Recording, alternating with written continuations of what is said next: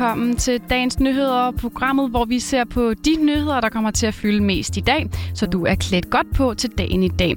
Din vært i dag er mig, Julie Vestergaard, og i dag skal det først og fremmest handle om mundbindskravet, der skrottes i den offentlige transport. Og så skal vi til Pride i Bosnien, en stor begivenhed, der dog må afholdes under store protester fra flere grupper. Til sidst så hopper vi op på den tohjulede for cykelløbet på Snor Danmark Rundt. Det slutter i dag.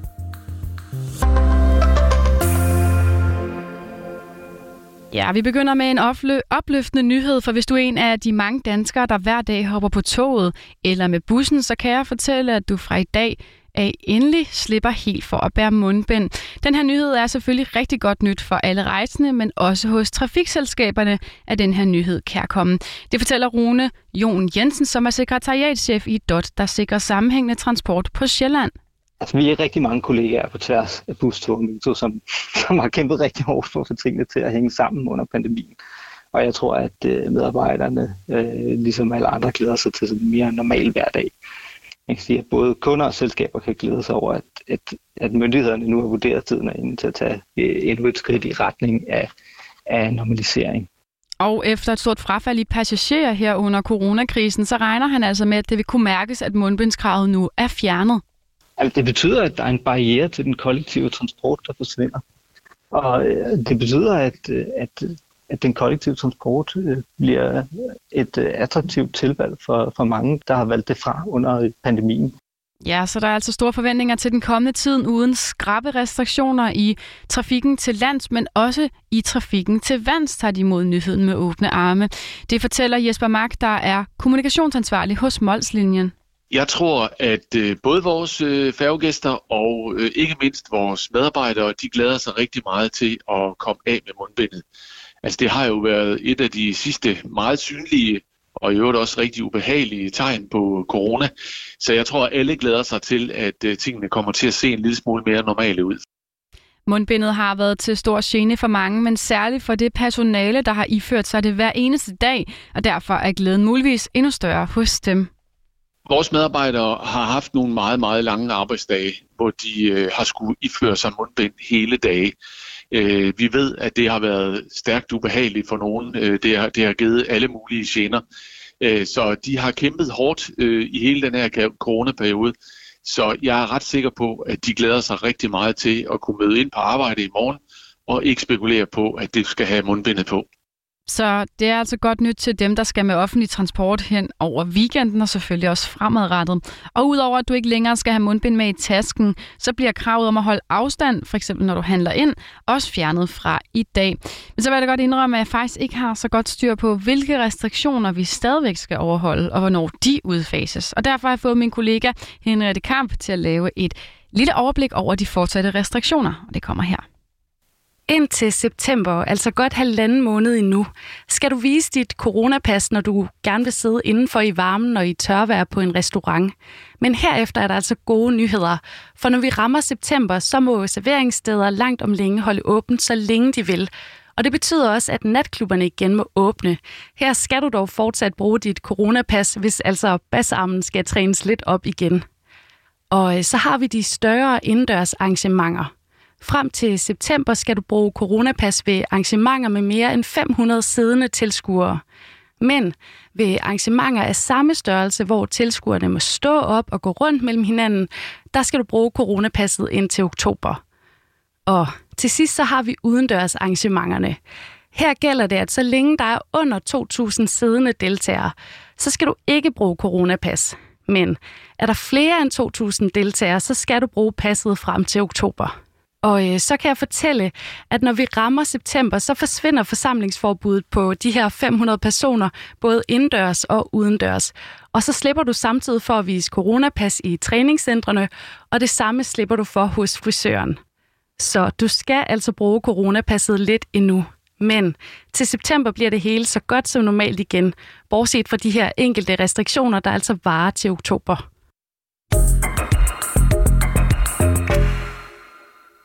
Årets Pride er skudt i gang, og med fest og farver, der, fyldes, der hyldes mangfoldigheden inden for både seksuel orientering og kønsidentitet. En stor begivenhed, der er blevet afholdt i København hvert år i mere end to årtier. Derfor må jeg også selv erkende, at det er en begivenhed, jeg nok tager lidt for givet. Men det burde jeg ikke. Nu skal vi nemlig til Bosnien, der i år holder sin kun anden Pride, og derfor er det altså også både en ny begivenhed, men også en begivenhed, som kræver stor øh, bevågenhed, blandt andet på grund af modstand i landet. Min kollega Henriette Kamp giver dig lige et overblik over den historie her. I Bosnien afholdes der Pride i weekenden. Altså den her folkefest, der skal fejre forskellige seksualiteter og kønsidentiteter, der falder uden for normen. Og selvom det for os i Danmark kan lyde banalt at holde sådan et arrangement, så er det ikke så let i Bosnien, fordi landet på det her område står et helt andet sted, end vi gør herhjemme. Det fortæller Slatko Jovanovic, som er projektleder og analytiker i DEO, oplysningsforbundet, der arbejder for demokrati i Europa. Altså, man er bagud i forhold til, uh, til altså, det, vi kender i Danmark. Altså, man har jo ikke uh, altså, registreret partnerskab eller ægteskab eller adoption. Men lad os lige spole tiden lidt tilbage. For i slutningen af 80'erne skete der en demokratisering af det bosniske samfund, og det fik betydning for LGBT-personerne i landet, der løbende opnåede lighed, i hvert fald på papiret. Men alt imens man troede, at tingene ville gå i den rigtige retning, så kom krigen, og kampen for LGBT-rettigheder måtte sættes på pause, fortæller Slatko Jovanovic. Efter krigen bliver alt fokus sat på altså de nationale, og alt andet er sådan set lidt ligegyldigt ifølge den, den dominerende måde at styre samfund. Så det vil sige, at man begynder at komme ud af skabet, hvis man kan sige det sådan, i slutningen af 80'erne, at man bliver tvunget tilbage ind i det i 90'erne, fordi andre ting var jo sådan set vigtigere med gåseøjne. Men på trods af, at landet dengang blev slået så langt tilbage i udviklingen, så var der ifølge Slatko Jovanovic overraskende mange, der deltog og støttede op om eventet, da de holdt den første parade i 2019, altså også blandt kendte og politikere. Samtidig opstod der hverken uroligheder eller fysisk modstand under paraden. Men selvom der er støtte at hente i store dele af landet, så møder LGBT-personer stadig modstand. Ind i byerne, især i store, lidt større byer som Sarajevo, er der opbakning blandt en pæn del af befolkningen. Men på landet er der meget mindre. Altså, der er mere konservativ og traditionel. Og kræfter, som er imod paraden, findes blandt andet i de kristne og muslimske kredse. Og der er faktisk en islamisk bevægelse, som har varslet, at de vil lave en moddemonstration til paraden. Og det skaber stor bekymring. Nogle af de her uh, religiøse organisationer har jo talt uh, i et sprog, som godt kan tolkes som opfordring til, til vold. Derfor har myndighederne besluttet at sætte stort ind med politibeskyttelse og sikkerhed omkring paraden. For selvom den forløb roligt i 2019, så er der god grund til at være bekymret. I nabolandet, for eksempel Kroatien, hvor man har haft efterhånden øh, Pride i Zagreb i, i, i mange år efterhånden, og i mange år er de gået forløbet helt fredeligt. I år har man haft incidenter, hvor folk med for eksempel uh, rainbow flag er blevet angrebet. Så det er altså den her tendens, man ser i nabolandet, som man er bange for skal sprede sig til Bosnien. Men Slatko Jovanovic er ved godt mod. Både hvad angår paraden, men også LGBT-rettighederne i hele landet. Og han tror på, at det bliver bedre. Det er svært at generalisere, for det som, som jeg startede med at sige, det er lidt forskelligt, hvor man er i landet. Men, men jeg vil måske alligevel tillade mig at sige, at det går, det går langsomt i den positive retning. Ja, og den bosniske par- parade begynder i dag. Vi slutter i sportens verden, for Danmarks største etabeløb Post Nord Danmark rundt, det lakker mod enden. Måske har du selv fuldt løbet, når de mange cykelryttere har indtaget de jyske og sjællandske veje. Men nu drager rytterne altså ud på den sidste strækning fra Holbæk til Kalumborg, hvor løbet det afsluttes. Sidste år blev løbet, som så meget andet, aflyst på grund af pandemien.